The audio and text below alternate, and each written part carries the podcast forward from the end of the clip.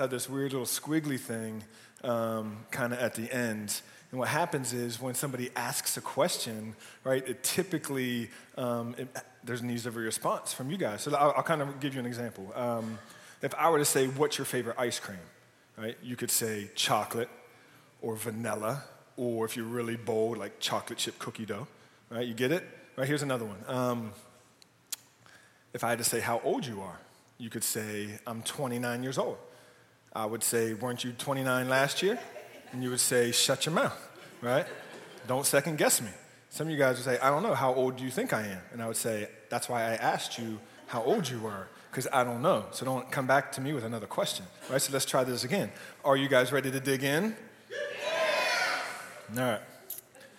We're in Colossians still, page 1166. If this is your first time today, um, we consider it a privilege that you chose to be with us. Um, if you don't, and even if it's not your first time, if you don't have a Bible at home, please take one of ours. Um, this is our gift to you guys. Um, use it, mark in it, use your highlighter and your pen, and kind of dig into the word that way. Um, we're going to be on one page 1166. If you don't want to open up your Bible, if you're that tired, then you can just look at the screen. It'll be on the screen. Let's do it. Colossians 2. We're going to do 1 through 15 today, so we have a lot to cover, um, a lot of topics. So we gotta, we're going to have to dig in, and we're going to have to dig in fast. So you might have to take notes to keep, up, to keep up and then process it this week. And if you have any questions, you can come back and ask us later. So here we go. I want you to know how much I am struggling for you and for those at Laodicea, for all who have not met me personally my purpose is that they may be encouraged in heart and united in love, so they may have the full riches of complete understanding, in order that they may know the mystery of God, namely Christ, in whom are hidden all the treasures of wisdom and knowledge. I tell you this so that no one may be deceived, no one may deceive you by fine sounding arguments. For though I am absent from you in body, I am present with you in the spirit and delight to see how orderly you are and how firm your faith in Christ is. So then, just as you received Christ Jesus as Lord, continue in him, rooted and built up in strength. In him, strengthened in your faith as you were taught and overflowing with thankfulness. In verse 8, See to it that no one takes you captive through hollow and deceptive philosophy, which depends on human tradition and the basic principles of this world rather than on Christ. So here's what verse 1 it says, I want you to know how much I am struggling for you. And for those who are at Laodicea, what Paul is saying, listen, I want you to know what I've put myself through. And that word struggling, it kind of, the imagery there is taking it back to the games, right? This is like our Olympics. Like, I want you to know what I put my body through. I want you to know how hard I've trained. I want you to know what I've done and what I've laid on the line for you. And not so that my attention, and not so that your attention can be drawn to who I am, right? And we say that all the time, like in verse one, he says, Listen, I am a servant of the church. I've given myself up. God is my slave. I've submitted myself fully to him. So, and he's also the one that says, I don't want that I might not increase, but that Christ might increase, so I need to be decreased. I'm not doing these things. I'm not letting you know how much I've done for you so that you can boast on me, that attention will be drawn to me. He goes on to say, Listen, um, I'm doing this so that your attention can be on Him. I'm just letting you know that I'm in your corner and I'm struggling for you. It also kind of reminds us of that word afflictions that we talked about last week. And this the word affliction, I didn't get to touch on it last week. The word affliction, it talks about a heavy weight. Um, there used to be people that actually, um, I think it was in England, and I don't know the exact date, but um, when you would do certain criminals, would actually, how they would actually kill the criminals is continue to, um, they would stretch him out on a board and they would continue to pack and stack weights on his chest, right? So that's the word of afflictions to the point where you can't breathe anymore. And they would continue to stack and continue to stack slowly, right? Not quickly, they're not killing you quickly, they're doing it slowly. So that's the afflictions that there's so much weight on you that you can't breathe, that you're taking on all this weight. That's the affliction, that's the struggle. And eventually it would end your life, right? And some people would just want to do it quickly, and they would actually lay you down on the same thing, and they would get an elephant. They'd ride an elephant. I don't know how raw you ride an elephant, but they did, and they would just have the elephant step on your chest, and That's the word afflictions. It's just this weight we carry. So that's what Paul's saying. I carry this weight, and it's hard for me, and I'm letting you know how hard I've struggled for you. Two, my purpose is that they may be encouraged in heart and united in love, so they may have the full riches of complete understanding in order that they may know the mystery of God, namely Christ. It's this idea of, and I know guys will really resonate with this, it's this idea of quilting, right? Every, all the guys in here quilt. Right? You made your own personal quilt, hung it up on the, on the wall. Some of you guys have. It's, it's an amazing art. I can't pull it off. I can barely sew, right? I can do a button, it won't be the same color string, right? I don't know what they call it, yarn, string. It won't look the same as all the other buttons, but it'll be on there, right? Even if I have to glue it too, it'll be, it'll be on there. What he's saying is listen, we have to knit ourselves together. If you want to be encouraged, that's why we have church. That's why we do this right? We do this, so this is one avenue for us to connect with God, but this is also an avenue for you to be connected to each other and to be built up and to be able to protect the truth of the gospel. So there's not other things that are leaking in, right? And you can't just come here, and if you call an Atrium your home, you just come and say, Yeah, I go to Atrium. But if you don't know the people who are sitting beside you and behind you and in front of you, then you're just coming to church. And I remember asking a question a few months ago when was the last time that you invited somebody over to dinner from church that was maybe a different um, race or had a different background or just didn't look like you or talk like you or speak like you or think like you? When was the last time you invited somebody over to your house for dinner? And I remember getting a lot of heads shaking no. And I wonder if anything has changed yet. You know, we have to come here. We are here to encourage each other, to be united in love. If we don't know each other, we're doing ourselves a huge disservice. If we're only putting ourselves around people who look like us and think like us and talk like us, then we're like spiritual cowards, right? Because there's not much, there's not much, I don't know, that doesn't stretch you, that doesn't grow you. If you're only around the people that do those, then you'll always be who you are and you'll never be stretched, you'll never be challenged.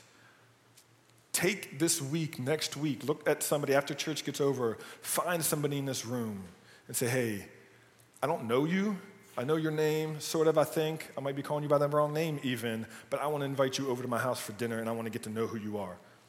Don't act like you've never called anybody the wrong name or just said, What's up, when you can't think of it. In verse 4, and I want you to know too, this is, Colossians has been a challenge for me because I'm used to sermons where I can package everything up really nice and neat for you and give you a couple things to walk away with and say, hey, I can walk away. And if you have felt the tension, like, I don't know, I'm walking through Colossians and I haven't just taken anything away, like he's not giving me those chunks to live by, I want you to think of this as just a long conversation. Right, so we have another five or six weeks in this conversation. And there's going to be times in this conversation where I say a lot of good things, maybe, hopefully, um, something just happens to come out. And other times where it's just speaking the text. So if you felt the tension of, I'm just, it's not pulling it all together. That's because it's not being pulled all together. So I want you to know that I feel attention too. So, verse four, I tell you all these things, right? I tell you about the way I've struggled. I tell you about being rooted or about um, coming together and encouraging each other so we understand who Christ is. Um, who all the so if we need knowledge, if we need wisdom, it's from Christ. It's not from just other people, but it's coming through Christ. In verse 4, he says, I tell you all these things so that may, no one may deceive you by fine sounding arguments.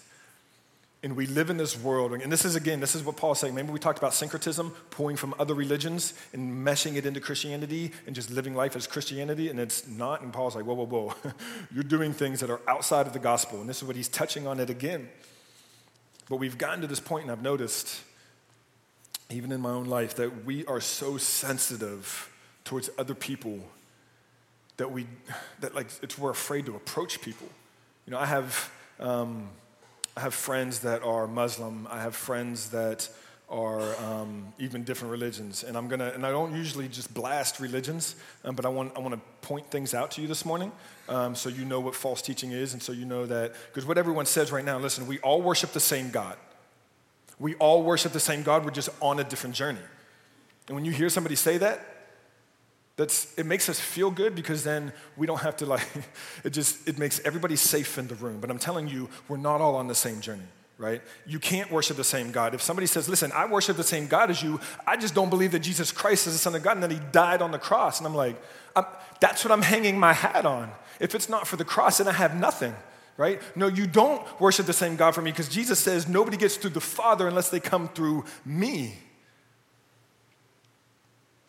But it's, it's like we've gotten so sensitive that we can't even approach people. But are we okay with people?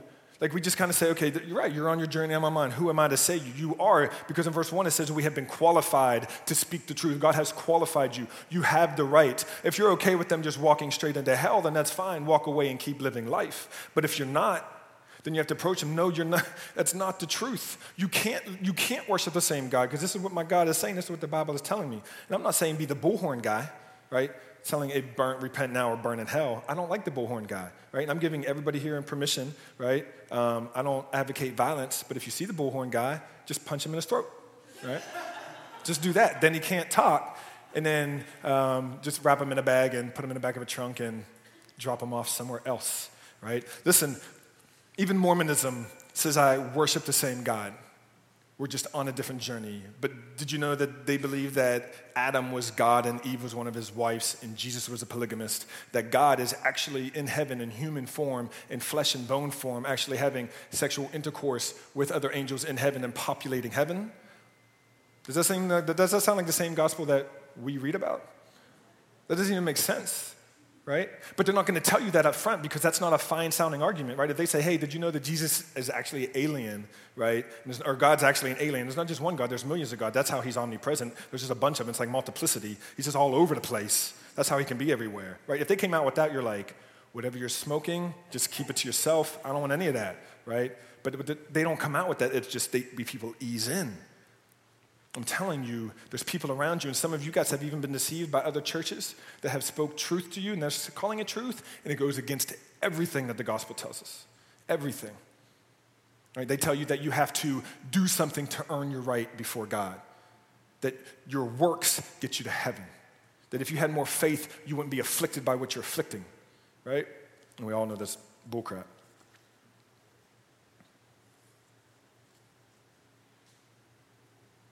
All right, let's move on. I can get off that soapbox. Verse 5 For though I am absent from you in body, I'm present with you in spirit and delight to see how orderly you are and how firm your faith in Christ is. So, just, so then, just as you receive Christ, Jesus is Lord, continue in him, rooted and building up, strengthened in the faith as you were taught, and overflowing with thankfulness. Right? Verse 8 kind of tags on to verse 4. Um, see to it that no one takes you captive through hollow and deceptive philosophy, which depends on human tradition in the basic principles of this world rather than Christ. But listen, it's because with those religions, even Jehovah Witness or Mormonism, if somebody creates a religion in other books of the Bible after the books of the Bible were already presented and already canonized, then statistically, it's probably not true. I'm guessing, right? Because both of those, Mormonism and Jehovah Witness, said if you don't read the Bible with these other books, then neither are inspired. But I know that the Bible tells me that the books of the Bible are God breathed and not human breathed, right? We can't, we can't lean on human tradition. We got to get away from that. And here's how, right? So how do we how do we know that we're keeping the truth? How do we know that all these things are happening? Verse five and six tell us, um, "For I am absent with you in body; I present to see, I am present with you in spirit, and delight to see how orderly you are, and how firm your faith in Christ is." Orderly means disciplines, right? What did we deal with before this sermon series? Spiritual disciplines. So, how are your spiritual disciplines going? How's your fasting going? How's your meditation? How's your study? How's your, how's your submission? How's your service? How are those things? If those things aren't changing, then you're not changing. if you're the same person now that you were before the spiritual disciplines, if you're doing the same exact things, then you haven't changed. You're in the same spot. And if you're wondering why your life isn't what you thought it should be, it's because you're living the same way. Right? If you don't know if you're, if you're disciplined or not, ask your friends. They'll let you know. Right? They'll, know, they'll let you know where you're missing it. They're telling other people anyway how screwed up you are. You might as well just ask them to tell you. Right? You know that's true. Verse 7 2 rooted right? Um, stay rooted in Him, build up in Him, strengthen in the faith as you were taught. Like what Paul is saying is listen, we've gone over this before. You've heard this message before. You were taught the truth. Like stop buying into all these other things, right? And overflow with thankfulness. Some of us are just really grumpy people, and I don't get it. Do you, do you have a grumpy friend? You don't have to point, because they might be in the room. Are you grumpy? Probably.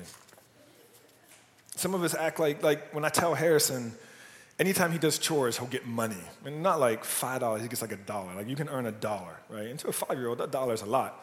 Um, but he's gotten to this point where he's, he's like, Daddy, so when are we going to go to the dollar store? Right? He asks me to go to the dollar store all the time, right? And he knows the difference. He's like, I don't want to go to Dollar General because they have things that aren't even a dollar. I don't know why they call it Dollar General. I want to go to Dollar Tree where everything's a dollar. I'm like, we're not, I didn't even know that was true until I went. I'm like, that's, that's false advertising. Just because it says Dollar General, you can't sell something for $12. That's not why I came in here, right? Because the space doesn't even look that good. How are you going to sell something for $12? Dollar Tree. So he's like, I want to go Dollar Tree. I can get a dollar. I'm like, you don't, right? We're not going to Dollar. And he would ask me over and I'm like, listen, Harrison, stop we're not going, right? And he stomps away. He's like, but I have nothing to play with. I'm like, really? You have nothing to play with? So what did I trip over in the playroom, right? What did I trip over in my bedroom and in the basement and in the living room and in your bedroom and outside when I'm mowing the grass, I'm getting smacked by little men as I'm running over and they're beating me in the shins. What is all that nothing to play with, right? If that's nothing to play with, let's just package it up, send it to Goodwill, and somebody else can play with something of your nothing to play with, right?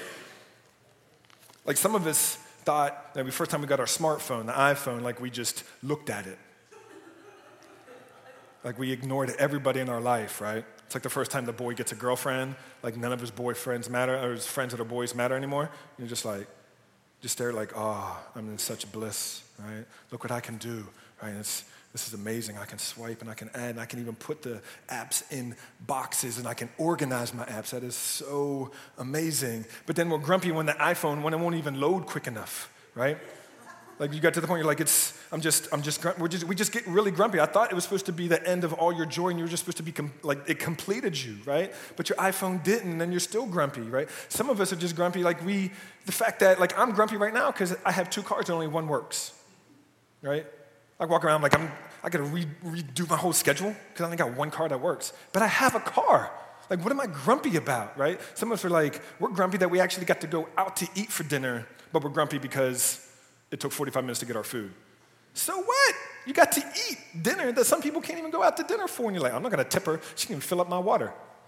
What? Why are we so, uh, we are just grumpy people. Then raise your hand and ask for water. Don't sit there all bitter and mad. Ask for water.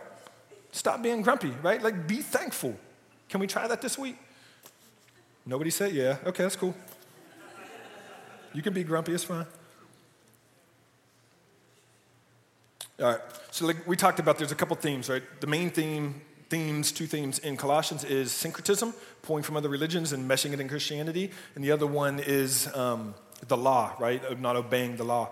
Um, letting um, just false teaching. So syncretism and false teaching and heresy leaking in. But there's also this underlying theme that I think should also be making sure we're touching on it. It's this part where God, he, I mean, Paul rips you, right? Continues to rip us, but then there's always this piece where he's reconciling us with Christ right? So he's ripping us here, but then he's reconciling with Christ. And so we're about to move on to the reconciling. And because Paul's saying, listen, all this false teaching, all these things, you got to be rooted up, be disciplined, know the truth, get together, talk about the truth, hold on to the truth. Don't let people, don't let things come into the church, right? And we, and this church will protect you guys also. Like we're not going to let somebody lead a Bible study that is teaching things that go directly against us, that what we're saying right? So if they're saying like, yeah, God is an alien, someone coming, hey, um, somebody said in small group or in Bible study that God was an alien. Is that true?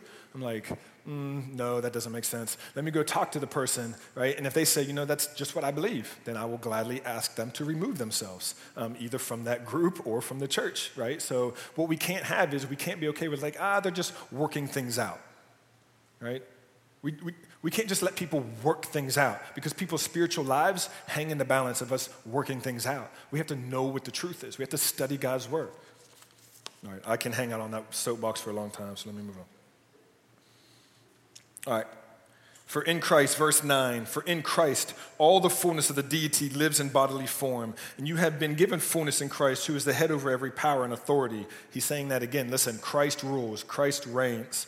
In him you were also circumcised in putting off the spiritual nature, not with circumcision done by hands of men, but with the circumcision done by Christ, having been buried with him in baptism and raised with him through faith in the power of God. What he's saying, he's speaking directly to the Jews. Listen, I know you think your circumcision saved you, but it doesn't.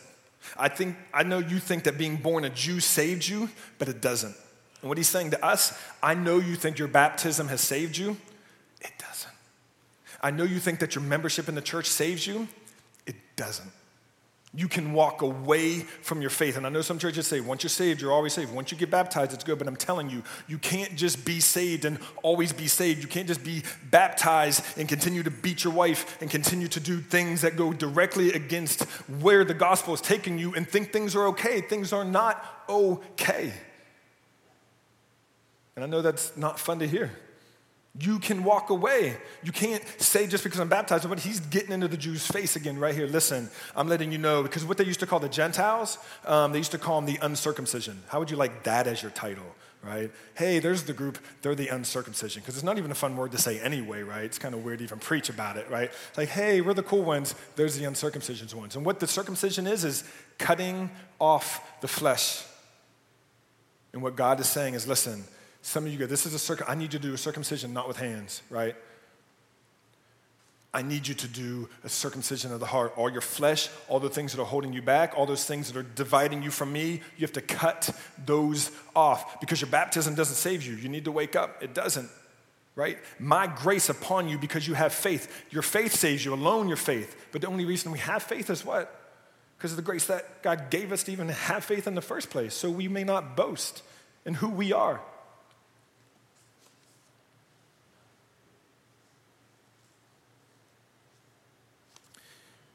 He just wants your hearts.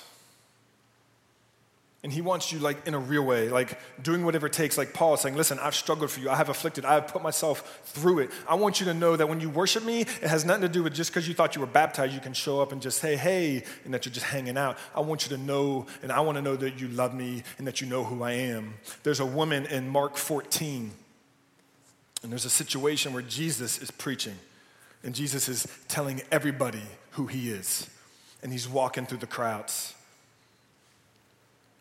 And there's just thousands of people, so he's walking through. And there's this moment that as he's walking, he, he just stops. And somebody said, Well, what's wrong? He's like, Somebody touched me. And they're like, Well, a lot, there's like a thousand people. A lot of people touch you. I saw some guy just pat you on the butt and say, Sweet miracle, Jesus. Keep it going. Good game. Keep going on. I mean, there's a lot of people. Some people might be smacking you in the head because they don't agree with what you're saying. Some people touch you because they just want you to heal them. But he's like, No, no, no, no. Somebody touched me um, in a different way. Somebody didn't just put their hand on my shoulder. Somebody touched me and I felt something happen from within me. I felt something come from me. Like power came from who I am and it came out and into somebody else. There's a, that's a different kind of touch than just touching me on the shoulder saying, I need something from you. And he scans the audience until he finds this woman and he knows when he sees her that she's the one. And what he meant when he said, Listen, you, your faith has, t-, like she was healed by touching his cloak. And what he's saying is listen, all these people know who I am, but she believes who I am. Like she touched me, and when she touched me, she's saying, Listen, I know that you are the Son of God and that you can change my circumstance. And I believe whenever you are and everything that you say, I am on my knees before you and I'm giving my life to you because I believe in deeply that you are the Son of God, not just, Hey, can I touch your shoulder so you can change my life? No, what she's saying is, I know who you are. She was healed with, Jesus could have kept on walking and she would have been fine. But he wanted everyone there to know listen, you want to have faith? Look at her. Look at her.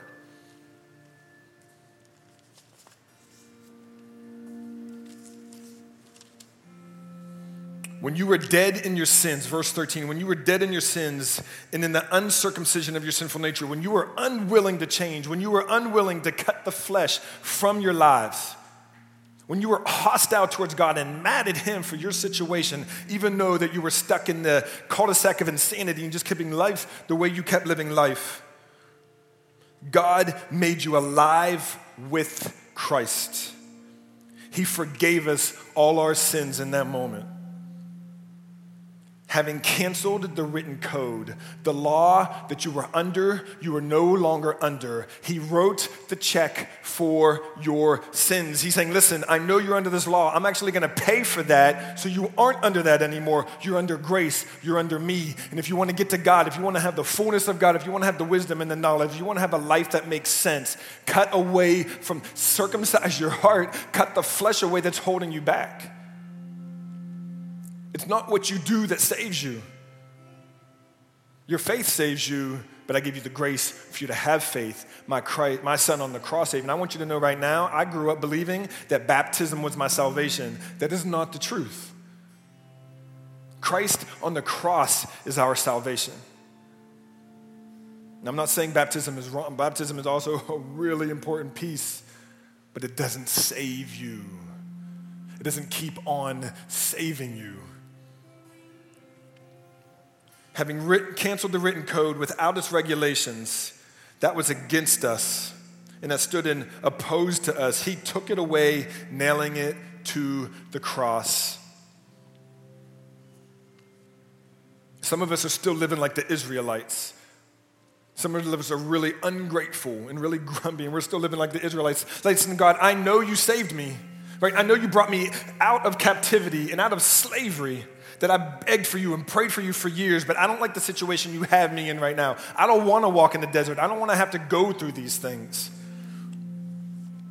Some of us just keep living like slaves and keep running back to what feels normal.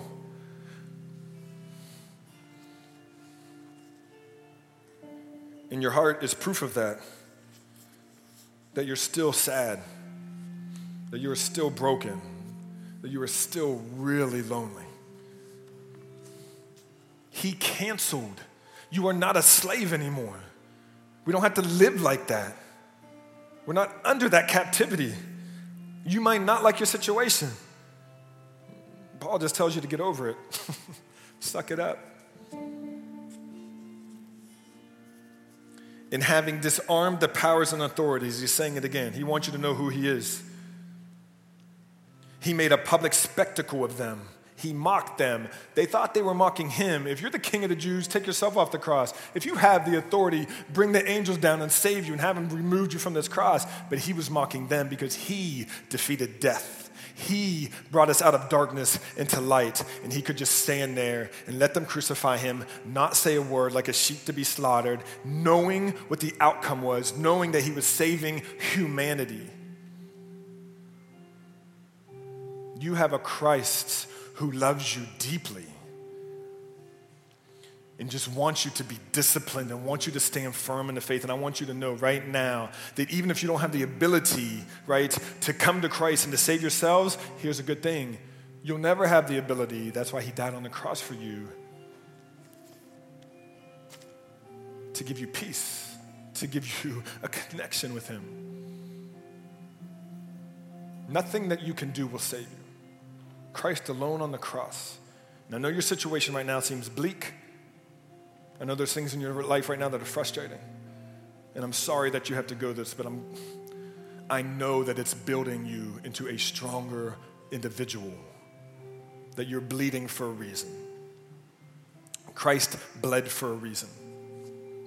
He bled on the cross. And during this song, you can just come up and take communion however you like. You can rip a piece off and dump it in the juice, not dump it in the juice, but you should. Don't dump the juice over the bread, right? And there won't be any juice left. Take the piece of bread and submerge it into the juice. You can take it there, you can take it back to your seat, but just remember what he did on the cross. Remember that you have a Christ who loves you enough to nail it, right? He has mocked everything. You're going to have things that oppose him and oppose you. But he's like, listen, the battle is won. Stop living like a slave. I pulled you out of captivity. And this is a chance, too, for you to um, yield your heart and give financially to Him. And because He tells that I can tell where your heart is by where you spend your money and where you invest, right? And He's asking you to invest into His church, right? Not into me, but into His church. So during the song, receive a sacrifice and give a sacrifice. Let me pray. God, you are good. I thank you um, for what you're trying to show us.